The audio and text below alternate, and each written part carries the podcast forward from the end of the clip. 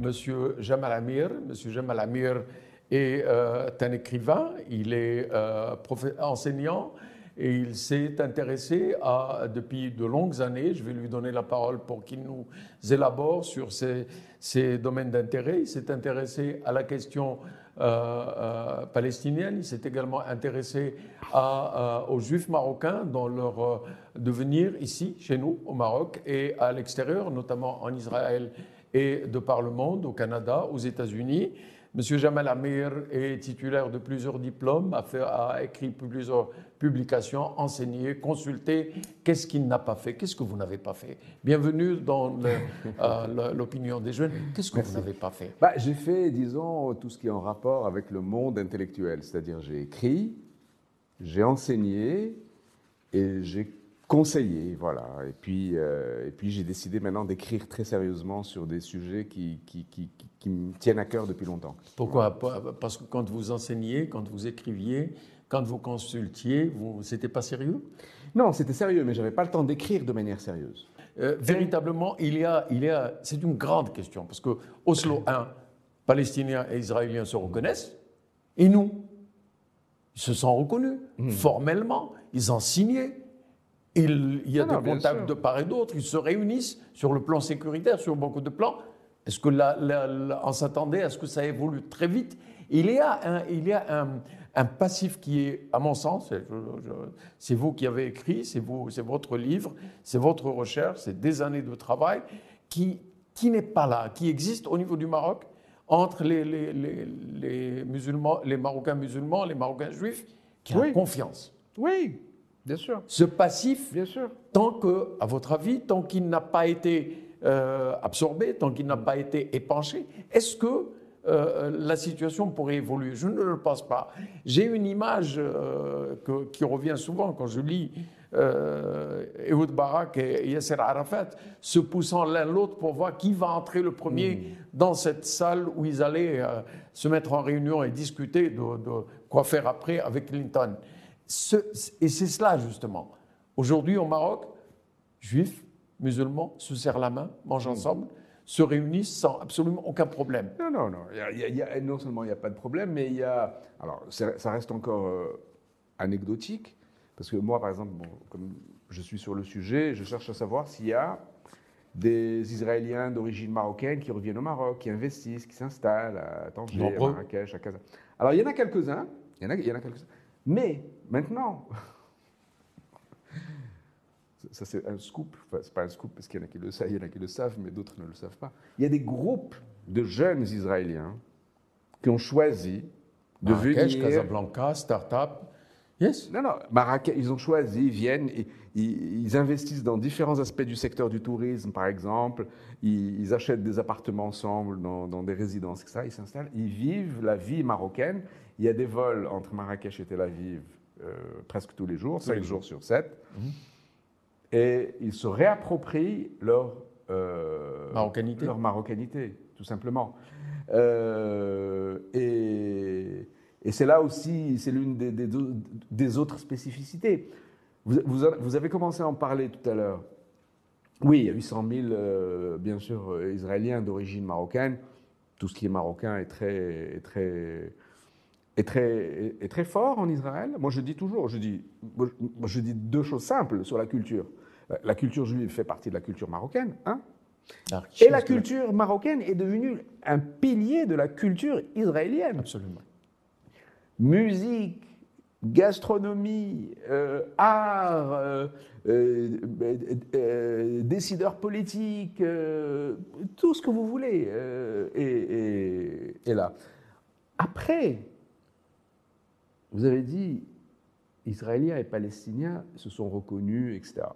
D'abord, on oublie souvent ça, qu'il y a une reconnaissance mutuelle entre Israël et l'OL. Écrite, signée solennellement par le président de l'autorité palestinienne. Et... et puis, il y a eu une autre évolution. Il y a eu une autre évolution. franchement, moi, c'est quelque chose, c'est un point sur lequel je continue de réfléchir, mais quand on parle de cette histoire de normalisation de relations Israël-Maroc, etc., il y a beaucoup, bien sûr, derrière tout ça, il y a beaucoup de politique. Hein, il, faut pas, il y a beaucoup de politique. Il ne faut pas oublier une chose. L'une des choses, ben, il y avait l'histoire juive marocaine. ok? Les années, Juste pour ne pas remonter trop loin, mais les années 50, 60. Et il y a eu la coopération maroco-israélienne. Alors, officiellement, elle a démarré dans les années 60. En fait, bien avant. Ah en fait, elle a démarré au moment de l'indépendance. Et des premières pressions israéliennes pour ramener un maximum de juifs marocains vers Israël pour des raisons de aliyah, des raisons économiques, de, de, soldats, etc. Aliyah, c'est l'immigration. L'immigration, aliyah, en hébreu, c'est monter. Monter vers, vers, vers. Euh, vers, Jérusalem. Ouais. Et, et en fait, euh, dans les années 60, il y a eu la politique. La politique, c'est quoi à l'époque? Maroc-Israël Le... Sécuritaire. Voilà. C'est un État d'Israël menacé, donc menace existentielle. Et au Maroc, un régime politique aussi très menacé à l'époque. La crédibilité. Avec, menacé par l'extrême gauche, par euh, le panarabisme, par l'Algérie en guerre des sables en 63, donc tout un tas de choses. Donc la politique, c'est quoi? Ces deux régimes politiques qui trouvent leur compte dans une alliance politique. Et en plus de ça, il y a la proximité culturelle. Il y, a la, il, y a, la, proximité culturelle, il y a la confiance, la confiance qui avait démarré dès 1955-56. Parce que dès 1955-56, euh, ça, faisait mal au, cœur des, Marocains et, de dirigeants marocains, de, de Mohamed V, etc. C'était pas évident à comprendre au début parce que les gens vivent là normalement et, puis euh, ils veulent partir. Cela étant, ne soyons pas non plus. Euh, les départs des Juifs vers Israël n'ont pas commencé en 55-56. Bien avant. Bien avant. Bien avant. Mais, pas, mais pas au mébrit. Bah, à partir de 48, c'était c'était pas par milliers. À partir de 48, c'était important quand même. Entre 48 et 56, vous avez presque 100 000 juifs qui sont partis sur 300 mm. 000. Mm. C'est-à-dire que entre, euh, il y a trois phases. Entre 48 et 56, pratiquement 100 000, et entre 56 et 67, encore 100 000, et après le reste. Mm. D'accord? Euh, Mais les premiers bureaux de recrutement euh, des mouvements sionistes pour donc la terre de Palestine à l'époque mouvement sioniste qui avait démarré avant en Europe, etc. Mais ils recrutaient déjà au Maroc. Pourquoi ils recrutaient aussi au Maroc? La plus forte communauté juive du monde arabe. C'est-à-dire que c'était un bassin ici pour peupler la Palestine. Mmh. Exact. D'ailleurs, ils les embarquaient dans des endroits qui n'étaient pas euh, ce qu'ils attendaient, etc. Ça, c'est après. Ça, c'est politique intérieure israélienne, à la limite. Et entre Ashkenaz et, et Sepharad. Mais, juste un dernier point, mais les premiers recrutements par des organisations euh, sionistes, les années 30 déjà. Les années 30. Qu'est-ce que, qu'est-ce que, et on, arrivera, puisqu'il faudrait qu'on, qu'on we touch base mhm. euh, sur l'accord tripartite, sur le, le l'Abraham Accord, etc., parce que c'est important mhm. pour ce que nous sommes en train de vivre et pour ce que nous allons vivre à l'avenir, pour, la, pour notre cause nationale et euh, pour tous, pour le développement de notre pays, etc. Qu'est-ce qui s'est passé? Euh, euh, euh, Golda Meir a déclaré que de 1924 à 1948, elle portait un passeport palestinien. Oui. Oui. Qu'est-ce qui s'est passé? Comment, comment est-ce qu'on est passé de cela oui. vers une situation où des crispations, ou des, des, choses incroyables? Qu'est-ce qui s'est passé? Où, est, qu'il y a où la blessure est-elle intervenue? À quel moment? Vous savez, les gens, les gens qui suivent cette actualité, et je pense que vous en faites partie. J'essaye. Et, oui, et, vous savez, récemment, il y a, il y a ce, ce ministre euh, israélien Bezalel Smotrich qui était en visite quelque part, et je crois qu'il était à Paris, il était dans, un, dans, un, dans, un, dans une soirée de collecte de fonds pour je ne sais pas quoi et tout. Et il a dit, il n'y a pas de Palestiniens, les Palestiniens n'existent pas, ça n'existe pas. Et ça m'a fait rire. C'est pour ça que moi, j'aime bien, moi, j'aime bien mettre les pieds dans les endroits dont, que je veux bien connaître. Mm. J'aime bien aller regarder de moi-même. J'aime bien écouter avec mes propres oreilles. C'est pour ça que je suis allé en Israël. C'est pour ça que je suis allé Netivot. C'est pour ça que j'ai refait le tour des, des, cimetières et des écoles juives du Maroc avant de finir mon livre, etc. Et pourquoi je dis ça? Je dis ça parce que quand je suis allé à Tel Aviv, je suis allé visiter le musée Ben Gurion. Mm-hmm qui se trouve sur l'avenue Ben Gurion, qui est perpendiculaire à la fameuse avenue Dizengoff.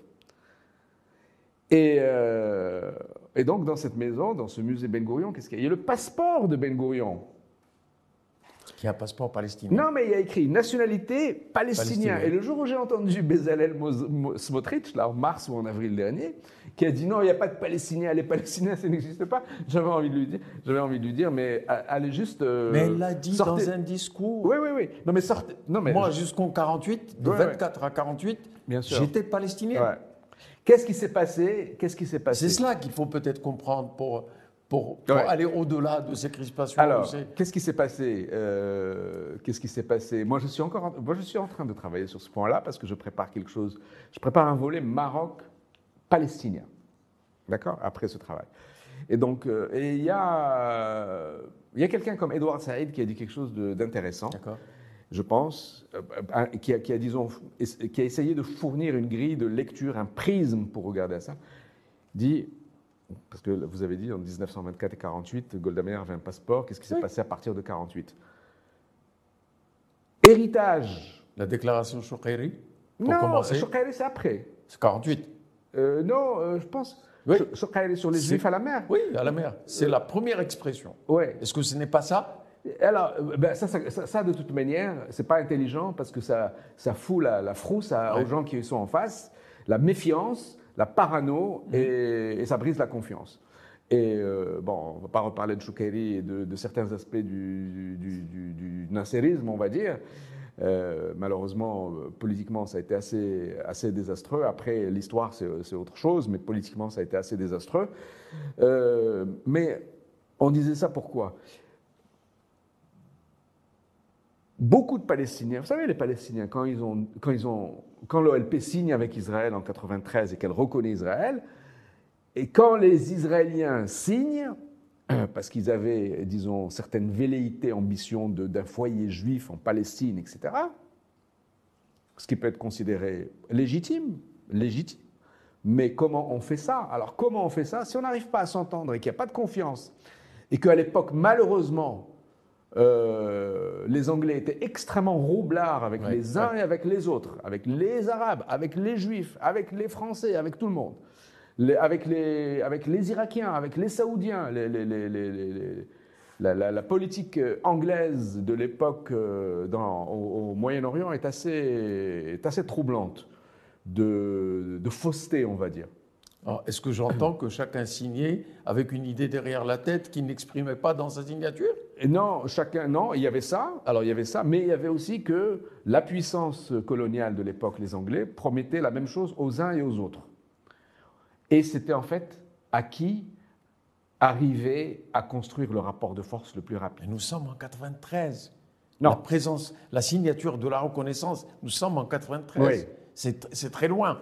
Nous ne sommes pas, l'empreinte britannique n'y était pas la garantie américaine, le- les contacts marocains, puisqu'il y a toute une, toute une dynamique, toi, ces, rencontres de plus en plus, 80 etc. Voilà. 93, vous avez tant du côté juif israélien que du côté euh, palestinien, euh, musulman, arabe, je ne sais pas trop. Mais pourquoi je dis juif israélien? Parce que il y a un, un- un groupe qui, qui a gagné en croissance hein, ces, ces 30 dernières années en, en Israël. Pour eux, toute concession territoriale est juste inenvisageable. C'est la position de Netanyahou, 85, où il déclare que Alors, Netanyahou, il n'a pas, de, il a pas de, de position figée. mais sa position se retrouve aujourd'hui. Oui, Déclarée mais- en mais c'est la- 85 aux États-Unis, position- elle se la- retrouve aujourd'hui. C'est la position de ses soutiens politiques. Lui, sa seule position, elle est tactique et électorale pour rester au pouvoir. Il n'a pas de position sur le. Franchement, il n'a pas de position. Vous savez, vous, ouvrez les archives, euh, Netanyahou, avant, avant Yehoud Barak en 99, euh, il était en train de serrer la main à Yasser Arafat euh, Oui, oui. euh, Ici, au Maroc, voilà, au lendemain de, de, de la. de- non, non, je parle de. Netanyahou. Ah, d'accord. Je parle de Netanyahou. Ils se sont réunis aux États-Unis, ils se sont réunis en Égypte avec Arafat et tout. Netanyahou, c'est un animal politique un peu, un peu spécial. Mais, et du côté palestinien, à l'époque des années 90, c'est pour ça que l'assassinat de Rabin a été une, une immense catastrophe. Catastrophe. Catastrophe. Grande catastrophe. Une immense catastrophe. Euh, Il y a des gens aujourd'hui, euh, à tous les niveaux politiques, donc qui sont propés, bien sûr. Quand vous évoquez le sujet de Rabin, de, de, Rabin, de l'assassinat de Rabin, euh, ils sont encore très émus. Ils sont encore très émus et très, et très enragés de, de ce qui a pu être raté. Donc ça, l'assassinat par le, le juif extrémiste, euh, euh, Igal, Igal Amir. Et côté arabe, ben, il y a tous ces groupes quand même. Hamas, Jihad islamique euh, et d'autres. Euh, FDLP, se sont frottés, ils s'en sont frottés les mains? FPLP, pardon, Habash, FDLP, non, qui se sont frottés les mains et qui sont euh, foncièrement contre la reconnaissance de l'État d'Israël et donc qui vont aussi de, de leur côté, il ne faut pas oublier la deuxième intifada qui commence en 2004, mm. qui vont aussi de l'autre côté... Créer des incidents pour, pour éviter ça. Ouais, comme on dit, l'arabia, le muhsinin, euh, les soutiens, euh, certains soutiens syriens, certains soutiens irakiens, certains soutiens libyens, à, ceux qui vont, euh, qui vont faire des actes de résistance, on peut les appeler légitimement des actes de résistance palestiniens, mais il y a aussi dans ces actes de résistance beaucoup d'actes terroristes de sabotage. Il faut pas... Non. Et puis après, côté israélien, l'assassinat de Rabin. Rabin. Et après, après, toute une politique d'assassinat ciblé de leaders palestiniens, de militants palestiniens. Et donc, euh, et puis l'élection de Netanyahou en 96, et donc on est rentré dans un tunnel. Alors, évoluons, évoluons. Mhm.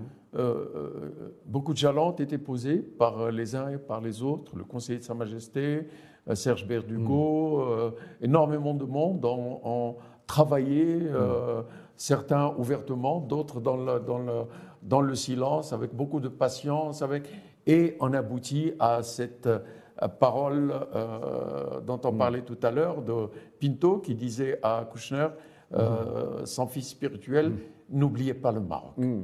Euh, il ne faut pas oublier le Maroc. Mm. Avec un président qui, euh, dans l'un des ca- de- de- si je devais le caractériser, parce que j'étais là-bas, je, je connais un petit peu, euh, imprévisible, qui voulait passer un deal, Mhm. hein, puisqu'il, euh, Mhm. c'est comme ça qu'on le caractérise, lui qui est venu de euh, un magnat de, de l'immobilier, etc. Et euh, tout cela, toute cette alchimie s'est développée pour donner à la fin de son mandat, il était à la fin de son mandat, quelque chose de qu'on peut appeler d'extraordinaire, de très important Ah. pour notre pays, la reconnaissance pour- par l'un des membres du Conseil de sécurité que le Maroc euh, cherchait de la marocanité de notre Sahara. Alors, avant de parler politique et diplomatique, j'aimerais revenir à quelque chose de culturel que vous avez évoqué tout à l'heure et que vous avez évoqué juste à l'instant. Si, euh, je vous le dis vraiment, c'est pas du tout, c'est pas du tout naïf. C'est pas du tout naïf et c'est pas du tout, euh, c'est pas du tout, euh, c'est idéaliste bien sûr, c'est une recherche d'idéal, mais ce n'est pas du tout naïf. S'il y a des gens parmi les Israéliens et les Palestiniens qui veulent véritablement avancer ensemble dans la coexistence et vers un accord, ils, euh, ils ont toutes les chances de trouver côté marocain, côté marocain, du côté du roi, certainement. Je pense que la lettre du 29 novembre 2021 du roi Mohamed VI est exemplaire à ce Absolument. sujet euh, sur le plan de la, de la clarté politique, stratégique, diplomatique, culturelle et de l'engagement. Elle est très claire. Ils trouveront beaucoup de gens du côté des juifs marocains et ils trouveront beaucoup de gens du côté des marocains musulmans pour les aider à avancer. Ça, c'est clair aujourd'hui. Euh, et c'est là où je voulais. Là, vous avez parlé de David Pinto qui, qui dit à, à, Kouchner, euh, donc à Jared Kouchner, mais n'oubliez pas le Maroc. Il y avait autre chose que vous avez mentionné tout à l'heure, et, et- et puis on est parti sur. Il y a 800 000 euh, Israéliens marocains, il y a tous ces liens, il y a. qui sont de plus a- en plus influents a- sur le paysage Moi, mon politique. livre est, moi, Ouais. mon livre est sorti, je reçois des appels d'Israël, je reçois des appels du Canada, des communications, etc. Euh, les, euh, je, suis très, euh, je suis très content et je suis très fier que parmi les, les premiers groupes qui m'ont invité à parler du livre, il y a les Marocains du Canada, juifs et musulmans. Ils se retrouvent. Je suis très heureux de, de vous recevoir pour en parler. Je sais. Non, mais je veux dire, je veux dire il, il- il se retrouve en tant que communauté à l'étranger, euh, émigré, juif, musulman. Il se retrouve. Il il y a quelque chose. On a quelque chose. Et pourquoi je dis ça? Parce que quand on a tous ces débats aujourd'hui sur la reprise des relations diplomatiques et Maroc et Israël, etc., il faut qu'on prenne les choses sous l'angle, avant de prendre les choses sous l'angle politique, il faut qu'on prenne les choses sous l'angle culturel et humain. Même ces histoires de Aliyah, d'émigration juive marocaine vers Israël, bien sûr que c'est politique. Mais c'est- d'abord des aventures humaines. Ce sont des histoires humaines. Ce sont des choix humains. Ce sont des choix individuels. Ce sont des choix familiaux. Ce sont des choix culturels. Comment vous pouvez, vous, aujourd'hui, fondamentalement, de manière, de manière euh, brute, vous êtes là, ok, avec tout ce qu'on a dit. Euh, Jérusalem représente le, le centre de la vie euh, juive, culturelle, religieuse. Après, les histoires politiques, c'est autre chose. Mais quelqu'un qui veut aller émigrer là-bas, bah oui, comme, comme, il y avait, comme il y avait des Marocains musulmans d'ailleurs qui émigraient aussi à Al-Quds et qui ont fait leur vie à Al-Quds, parce que Al-Quds c'est le troisième lieu saint. Donc il faut respecter ces choix. Les- nous, nous sommes d'abord des, des êtres humains avant d'être juste que des, des- Qui cherchant le meilleur- le- à vivre de, de, de, de- de façon qui nous convient. é- équilibrés, heureuses, etc. Avant que nous soyons des animaux politiques ou des pions politiques. Nous sommes d'abord des êtres humains. Et, et là, il y a un autre élément qui est en train maintenant de, de, de, se, de rajouter à tout ça. Non seulement on a 800 000 concitoyens, Ambassadeur et concitoyens, Oui. Ben, ambassadeurs, euh, on a, vous et moi, nous sommes ici, au Maroc, on est musulmans, on a 800 000 concitoyens en Israël. D'accord Mhm. Marocains. Et ces 800 000 de nos concitoyens marocains sont aussi israéliens. Et ils ont donc, eux aussi, 7 ou 8 millions de concitoyens israéliens. Et c'est là où il y a une imbrication entre où les juifs de là-bas et la culture juive d'ici créent une imbrication entre le Maroc, Israël, la Palestine, parce qu'il y a aussi il y a, il y a une, une longue et belle présence marocaine et maroco-palestinienne en Palestine, à Al-Quds, mais aussi à Nablus, à Jénine et dans, et- et dans les environs. Et c'est pour ça que la position du Maroc, et c'est pour ça que cette fameuse lettre du 29 novembre 2021 de, Est importante. du roi est importante. Parce qu'elle. On, a, on est dans une position, nous, les Marocains, que beaucoup d'étrangers n'arrivent pas à comprendre. hein. comprendre. Ils ne la comprennent pas. Moi, j'ai l'occasion de discuter avec des, des journalistes étrangers sur, sur ces sujets-là, etc., qu'ils soient français ou américains, etc. Il faut leur expliquer. Et je ne suis pas le seul à avoir cette expérience. Il y a beaucoup de gens avant moi qui ont eu aussi cette expérience. D'ailleurs, c'était l'une des tâches d'ailleurs de- du, du- du- du conseiller du roi André Azoulay, quand il traitait de ces sujets, qu'il avait des interlocuteurs étrangers, etc., de leur expliquer cette spécificité marocaine. Dans- Et c'est- ça, et c'est là où David Pinto peut dire à Jared Kushner n'oublie pas le Maroc, et que David Pinto, un rabbin d'origine marocaine qui vit entre Tel Aviv et Paris, peut dire à un juif américain de la banlieue de New York, qui comprend, qui ne sait même pas où se trouve peut-être le Maroc avant qu'il soit arrivé à la Maison Blanche, il dit mais attention, le Maroc, son histoire juive, son histoire judéo-musulmane, c'est quelque chose de spécial. Vas-y doucement, tu vas, écou- tu vas, quand tu vas comprendre, tu vas être plus riche. Mais est-ce que est-ce que c'était pas également rendre service à un jeune qui se mettait à la politique, qui s'initiait, qu'on verrait probablement à l'avenir euh, se présenter? il sûr. est né aux États-Unis de toutes les Bah, bien manières. sûr, bien il sûr. peut se présenter aux élections, il peut devenir président. C'est c'est un avenir qui peut qu'on peut entrevoir. Est-ce que c'était pas une façon de lui rendre service, de lui Bien dire n'oublie pas le Maroc. Derrière toi, il y a 800 800 000 juifs marocains en Israël. En Israël, oui. Et il y, en a, il y en a beaucoup ici aux États-Unis, au Canada, qui peuvent apporter leur soutien. Oui, en Est-ce que plus, c'est pas une euh, façon de lui rendre service bon. Lui qui a, euh, qui a euh, présidé à la reconversion de la femme de Kouchner au judaïsme. Ouais, et de manière, bon, euh, Jared Kushner, il est, il est- n'est pas à la Maison Blanche par hasard, et puis, euh, et puis on apprend tous tout le temps quelque chose. Je veux dire, euh, lui, il a appris des choses, c'est sûr qu'il a appris des choses sur le Maroc. Je veux dire, quand, il, quand David Pinto lui dit ça, et, il respecte David Pinto, et David Pinto, c'est l'homme qui est à droite de Sa Majesté à l'inauguration de Beit Dakira en janvier 2020. Euh, et David Pinto, c'est lui qui organise la Hiloula de Chaim, de Pinto, son arrière-arrière-grand-père Aïsawira, tous les mois de septembre. Euh, tout cela, euh, ça, ne vient pas du hasard, c'est pas out of the blue comme on dit, en, ça vient pas, c'est pas out of the blue comme on dit en anglais. il y a, il y a encore beaucoup de synergie à développer. Il y a encore beaucoup de synergie à développer. Euh, quand vous dites ça ne vient pas du hasard, c'est cette alchimie dont je parlais tout à l'heure, c'est cette dynamique qui s'est développée au fil des temps. Trois rois, mm euh, Mohamed V, Hassan Thani, euh, Sa Majesté euh, Mohamed VI, qui chacun y a mis du sien, mais la vision était la même. L'engagement était le même, la dynamique était la, même. Pour arriver à cet accord a signé l'accord d'Abraham, et nous savons qu'il a signé, nous, avons en mémoire qu'il a signé, mais quelque chose n'y est pas encore. Israël ne, fait pas le pas encore.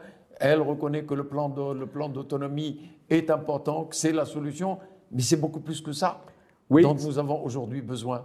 Oui, c'est vrai. Plus, de, plus que ça, c'est-à-dire... Euh, une, reconnaissance pure et simple. Oui, une solidarité et une reconnaissance pure et simple. Mais euh, moi, je vais vous dire une chose. Là, où il faut être prudent sur les relations euh, israélo-marocaines, c'est qu'elles ne soient pas englouties comme n'importe quelle autre relation, quelles autres relations, dans une forme de, cynisme politique pur. Alors, ça ne l'est pas. Alors, ça ne l'est pas. Mais avec ce présent gouvernement israélien, ça peut l'être. Parce que l'actuel gouvernement israélien, on en a parlé tout à l'heure quand on a parlé des, des, ministres euh, de droite, quand on a parlé de Netanyahou, Netanyahou, il est ni de droite ni de gauche. Il est quelle technique pour aboutir, que faire pour aboutir à certains... Mais il n'est pas éternel. Oui, d'accord, mais pour l'instant, il est là. Quelle, que, quelle technique utiliser pour aboutir à certains objectifs électoraux? Il est comme ça depuis, euh, depuis euh, toujours, 96 au moins. Euh, j'en parle dans mon livre. Moi, j'ai eu l'occasion d'échanger de, de, rencontrer, d'échanger avec lui. D'échanger avec lui. Ou avec une interpellation en 85. Tout à fait. Quand j'étais étudiant à New York, j'ai eu l'occasion d'échanger avec lui et j'étais frappé par son cynisme. J'étais frappé d'abord par son, euh, sa grande confiance en lui-même. Nous ne négocierons jamais avec les Palestiniens.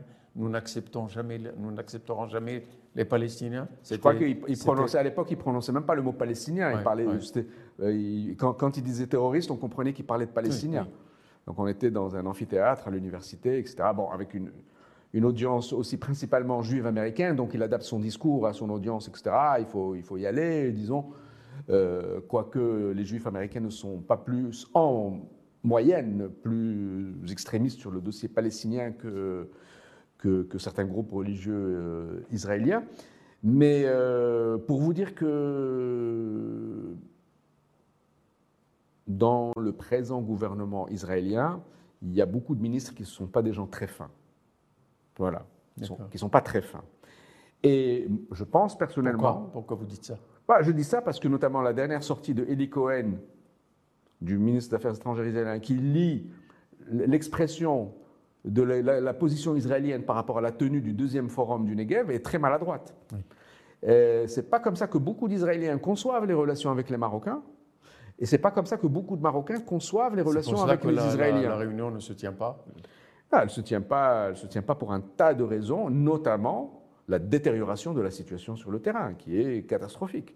Je veux dire, depuis six mois. Euh, euh, vous savez, depuis six mois, il y a eu l'approbation de 10 000 logements. 10 mmh. 000 logements, quand vous multipliez 10 000 par 5 ou par 6, ça fait 50 ou 60 000 personnes, sur une population aujourd'hui de colons qui est de moins de 450 000. Donc vous faites plus 10% en six mois mmh. d'autorisation de logement et de population de colons juifs.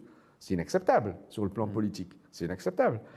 Et, euh, et, et, puis lié, et puis il n'y a pas que ça par rapport au Negev. euh, il y a aussi, euh, il, y a, il, y a, beaucoup de choses. Il y a, il y a vraiment, j'ai eu l'occasion aussi d'en parler avec des, des, avec des journalistes. Il y a bon, il y a l'histoire de Dakhla, il y a l'histoire des Américains, il y a l'histoire du nom du, du forum, mais c'est pas le plus difficile. de la participation. Mais le principal, le principal, c'est que vraiment les Israéliens ne font aucun effort sur le dialogue avec euh, l'autorité palestinienne. Ils font aucun effort. Alors ça ne veut pas dire aussi, alors côté palestinien, qu'il n'y a pas d'autres problèmes. Les divisions, les surenchères, l'incapacité, etc. Mais du côté israélien, où qui sont les plus forts, les plus, les plus élevés, pas d'efforts là-dessus. En revanche, pas de concessions. En revanche, beaucoup d'efforts sur la colonisation, mhm. énormément. Euh, et puis, euh, là, vraiment, et, c'est dû à quoi ça? C'est dû à ce qu'on disait tout à l'heure. Netanyahou est prisonnier de son aile droite, tactique, électorale, garde, rester au pouvoir, parce que tant que ces histoires judiciaires ne sont pas réglées, il va rien lâcher. Il restera à l'extrême droite. Il restera à l'extrême droite. Parce que tant qu'il n'est pas garanti qu'il n'ira pas dans trois mois ou dans six mois ou dans neuf mois ou douze mois en prison, ce qui est très probable, il va rien lâcher. Alors probable, un peu moins probable ces derniers jours, parce que peut-être ils ont découvert que le fameux dossier, certains juges, certains avocats israéliens ont découvert que sur ce fameux dossier 4000 sur la corruption, peut-être que finalement cette corruption va être difficile à prouver. Ça peut représenter une forme de sortie judiciaire pour lui, et donc politique pour qu'il puisse plutôt, lui, s'élargir vers le centre-gauche que rester avec ces gens-là de l'extrême droite. Mais, en fait, il n'y a pas que ça. C'est, pas aussi arithmétique que ça. Il n'y a pas que ça. Hmm. Il y a également euh, euh, le, le, fait qu'Israël s'est ouverte sur un certain nombre de pays arabes qu'elle n'a probablement pas euh, aussi, comment dire, de manière aussi pressante, le besoin de régler la, la, la situation avec euh, est-ce que c'est pas cela, le fait euh, d'avoir euh, beaucoup de pays? C'est pas parce que c'est pas parce que Israël aujourd'hui a des relations avec les Émirats, Bahreïn, le Maroc, par exemple, en plus par rapport à il y a trois ans, que le pays vit plus en paix. Non. Pourquoi le pays ne vit pas plus en paix? Le pays ne vit pas plus en paix parce qu'il n'y a aucune paix et justice pour les Palestiniens. Mmh. Et c'est pour ça qu'aujourd'hui, est-ce que Israël aujourd'hui est moins confronté à la menace du Hezbollah euh, au sud du sud Liban, à la confrontation, ou bien Hamas et Jihad à Gaza, ou bien euh, la, fosse au lion des Palestiniens en Cisjordanie et d'autres groupuscules, finance, Jihad islamique est très présent en Cisjordanie, ou la menace iranienne. Non. Et ça, ça va rester. Et le fond du problème va toujours rester. Alors on a espéré, on a pensé justement que les accords d'Abraham allait adoucir la position israélienne par rapport à ça, mais les, Israéliens, une partie de la classe politique israélienne, et pas les sécuritaires, les sécuritaires sont beaucoup plus avancés que les politiques en Israël, sont beaucoup plus intelligents, ils voient beaucoup plus loin, mais une partie de la classe politique israélienne qui joue un peu sur les, les pulsions des gens, sur les peurs, etc., et les peurs des gens pour rester au pouvoir, eux, euh, ils pensent que maintenant qu'on a des relations avec Dubaï, avec euh, Marrakech, avec euh, Manama. On peut se passer du reste. On peut se passer du reste. C'est une grosse erreur. Mm, mm. Et c'est pour ça que quand ce journaliste israélien me disait Ouais, mais Jamal, tu es optimiste, mais il n'y a que 30% des Marocains qui. Je dis Tu sais, le jour où il y aura une. les gens sentiront que ça avance et qu'il y aura des leaders politiques. Le leadership politique est, très, important, très, important. Mmh. C'est-à-dire, c'est pas tous les jours qu'au même moment, on a entre Washington et Tel Aviv, en passant par Rabat et Arafat aussi, parce que on a Clinton, Hassan II, Arafat, Rabin, Peres. Alors en parlant d'hommes justement, on a parlé de... Et c'est là où je lui ai dit pardon, et c'est là où j'ai dit aux journalistes, je dis, mais aujourd'hui, combien d'Israéliens soutiennent la solution à deux États? 30%. Donc, on a de la marge. Donc, en parlant d'hommes, nous avons parlé des trois souverains. Mhm. Euh, vous parlez de bon nombre d'hommes qui ont contribué à mhm. ce que nous sommes, à ce qui est arrivé aujourd'hui, à ce que nous, et puis je vous demanderai de, porter cela quelques années, euh, si nous pouvons le faire. À votre avis, des hommes autres qui ont eu leur, leur, leur poids, qui ont aidé à infléchir la situation Dans- Quelques noms dans le passé Oui, enfin dans le passé et actuel. Passé récent. Euh, oui. Euh, André Ben, il y a, écoutez, il y a, bon, clairement, il y a, il y a le conseiller royal, conseiller royal André Azoulay. Oui. Euh, bon, moi, c'est c'est quelqu'un dont j'ai suivi le parcours depuis, euh, depuis le début, euh, que j'ai eu la, la chance de connaître avant qu'il ne soit nommé à, à Rabat. Et donc, on a, on a, on a aussi régulièrement qu'on a pu, au fil du temps et des occupations de chacun, échanger sur ces sujets et tout. J'en parle d'ailleurs dans mon livre à la fin. Oui. Il y, a, il, y a, il y a deux personnes avec qui, si vous voulez, j'ai j'ai- j'ai échangé pendant 30 ans sans interruption.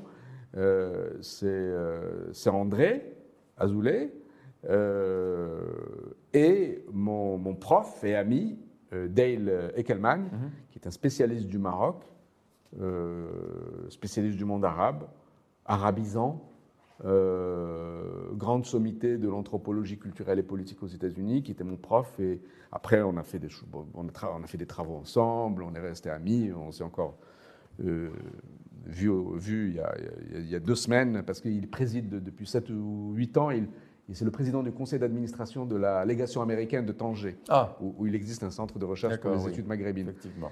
Euh, ensuite, il y, a, il y a du potentiel aujourd'hui. Dans la jeunesse? Dans la jeunesse, euh, je ne saurais pas vous dire comme ça. Franchement, de but en blanc, je ne saurais pas vous dire.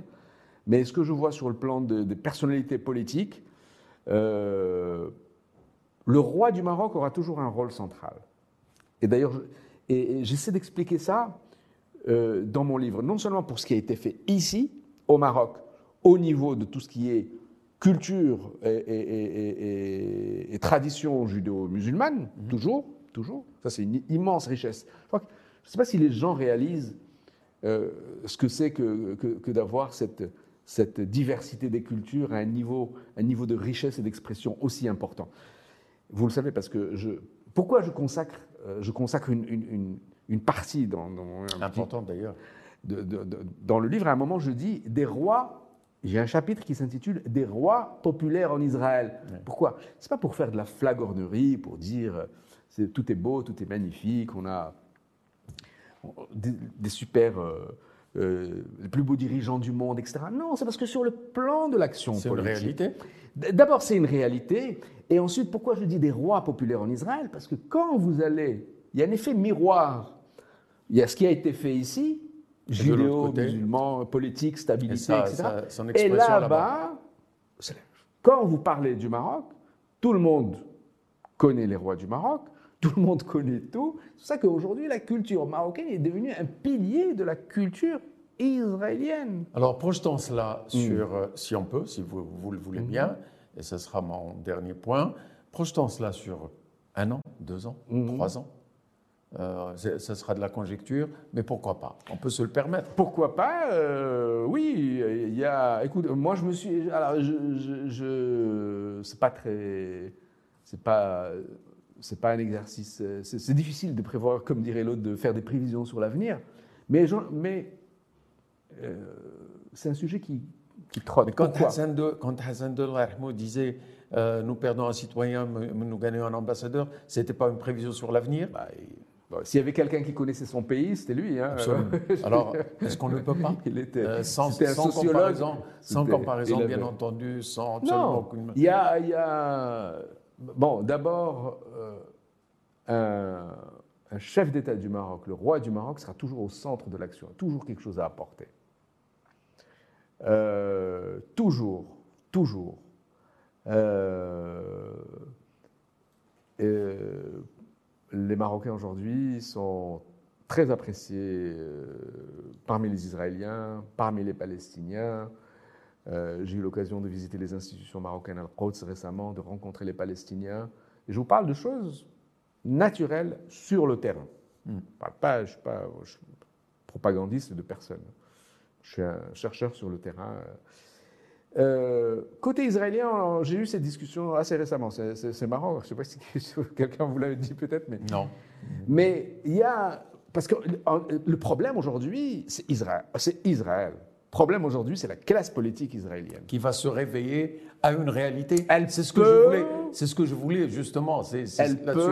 Peut se à une réalité que peut- sans confiance, sans peut- concession, on ne peut pas construire. Vous savez, il y a des, il y a des- côté palestinien, il y, a, il y a beaucoup de, il y a une relève, il y a une relève de jeunes gens intelligents, de moins jeunes aussi, euh, mais euh, il, y a, il y a des gens.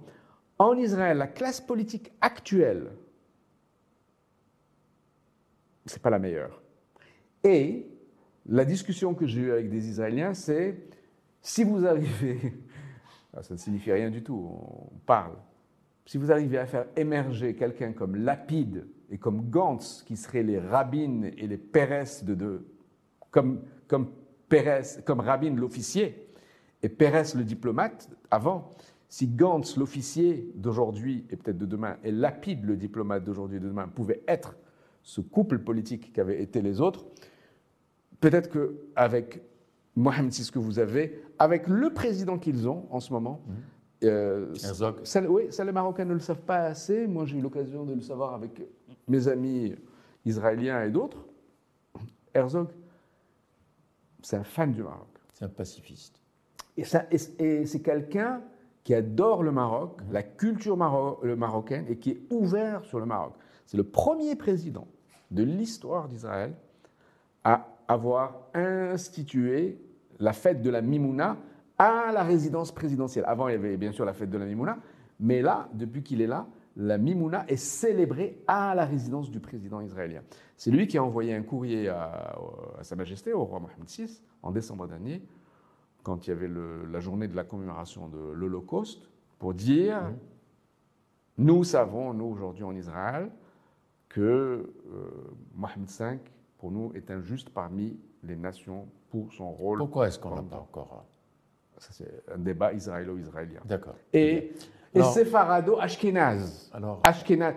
Parce que, parce que Israël, gouverné par les Ashkénazes, reconnaître qu'il y a eu un roi arabe, musulman, qui a sauvé des juifs, bah, c'est, alors, ça, avec, ça- ça avec- peut être compliqué. C'est, euh, Amir, Mm. ah, with hindsight, Mm. avec du recul. Mm. On ne pouvait pas s'attendre à ce qui arrive aujourd'hui. Aujourd'hui, quoi? À, ce que, à la situation que- qui est là, une, euh, à un accord, à, à tout cela, tout ce que, tout, tout ce que 2020 euh, Nous a apporté. Nous a, nous a apporté. Alors, c'est pour cela que je vous demandais de, de projeter l'avenir. Aucune situation euh, ne reste à Prévisible. jamais. Et prévisible. Pas prévisible Ni figé, bien sûr, ni prévisible. Mais euh, en étant, euh, comment dire, conscient de ce que nous sommes, de ce que les 800 000, certains disent 1 million 2, 100, de ce développement, de ce- ces retrouvailles avec son ambilique, euh, pour reprendre l'expression du conseiller de Sa Majesté, euh, toutes ces actions, toute cette dynamique, les porter un an, deux ans, trois ans Mm. à l'avenir avec ces juifs, tu par- vous en parliez tout à l'heure, qui viennent investir, qui viennent euh, à Marrakech, à Tanger, à Essaouira, avec tout cela, et le rôle de ces, de ces 800 000 dans cette transformation, dans ces retrouvailles, la retrouvaille d'une confiance entre deux protagonistes qui n'arrivent pas, qui sentent ensemble. Parce que, parce que les- vous savez, l'émigration des Juifs du Maroc, ça a été une forme d'accident de l'histoire. C'est une forme d'accident de l'histoire. Euh, il n'y aurait pas eu d'État d'Israël, ben, les Juifs ne seraient pas partis. Ici. Ils ne seraient pas partis. Il y a eu l'État d'Israël, après nous, on est prisonniers des événements, voilà, et c'est pas si ce qui s'est passé. Eux sont partis, ils l'ont regretté, nous, on est restés là. On s'est dit, ben, c'est dommage, on a quand même perdu des voisins, des amis, des gens compétents, des ceci, une, partie de la culture. euh, c'est- fou tout ce qu'il y a en commun. C'est fou tout ce qu'il y a en commun entre juifs et musulmans marocains. Euh, on- n'a pas encore euh, fini de répertorier tout ça, mais le travail est en cours. Je pense que tout ce qui est entre Israéliens et Marocains ne va pas s'arrêter. Entre les gens, ne va pas s'arrêter. Maintenant, on a beaucoup de choses, euh, les étudiants. la- euh, sur- en politique, il y aura de temps en temps des crises. Il y aura des crises, c'est normal. Mais il ne faut pas renoncer à l'idée que, pour véritablement apaiser les choses, j'en parle à la fin de, dans mon livre, j'en parle sur les malentendus historiques, sur les conflits, etc. Mais il ne faut pas renoncer, Parce que si on renonce, on va rien résoudre. Et personne ne parle de. L'apaisement, pardon? Apaiser, apaiser. L'apaisement va passer par la justice pour les Palestiniens. L'apaisement va passer par la paix entre les Palestiniens et les Israéliens. Ça a été amorcé en 93. Il y a une reconnaissance. Il y a une autorité palestinienne. Il y a des ambassadeurs à Ramallah. Il y a un ambassadeur marocain à Ramallah et il y a un ambassadeur marocain, un chef de bureau de l'USA, à Tel Aviv. Les Jordaniens, c'est la même chose. Ils ont un ambassadeur à Tel Aviv et un ambassadeur à Ramallah. Il y a, il y a- Égyptiens, la même chose. Euh, Union européenne, la même chose. Les Français, la même chose. Ils ont un consulat à Jérusalem-Est et ils ont leur ambassade à Tel Aviv. Euh, donc, il ne faut pas être pessimiste de- sur ce plan-là. Il ne faut pas se laisser, euh, je pense, euh, découragé par, par les extrémistes des deux bords, mais fondamentalement, sur le, comme, comme donnée centrale, c'est justice, État pour les Palestiniens et sécurité pour les euh, Israéliens. Et pour vous montrer que je, suis pas très, euh, je ne suis pas quelqu'un qui suis, euh, disons, très, très, très borné dans ma vision des choses, c'est exactement ce qu'avait dit un responsable de la sécurité israélienne il y a quelques années après l'assassinat de Rabin et la vague des attentats et des attentats ciblés, etc. Il a dit on n'aura pas la sécurité et ils n'auront pas d'État si on continue comme ça. Absolument. Et ce qu'on veut, c'est que les uns aient la sécurité et que les autres aient un État et que la vie continue. Et voilà. Voilà. Nous sommes arrivés à la fin de, de notre euh, émission. C'est très passionnant. J'aurais aimé continuer, mais euh, peut-être le refaire euh, euh, dans un autre cadre. Chers amis de l'opinion des jeunes, comme je venais de le dire à, mon ami le professeur Jamal Amir, que j'ai reçu avec beaucoup de, plaisir et par moments d'émotion dans, notre, dans nos, échanges, nous arrivons à la fin de cette édition. Je vous donne rendez-vous à une prochaine édition, jusque-là, de, face à face. Jusque-là, prenez soin de vous-même et de ceux qui vous sont chers.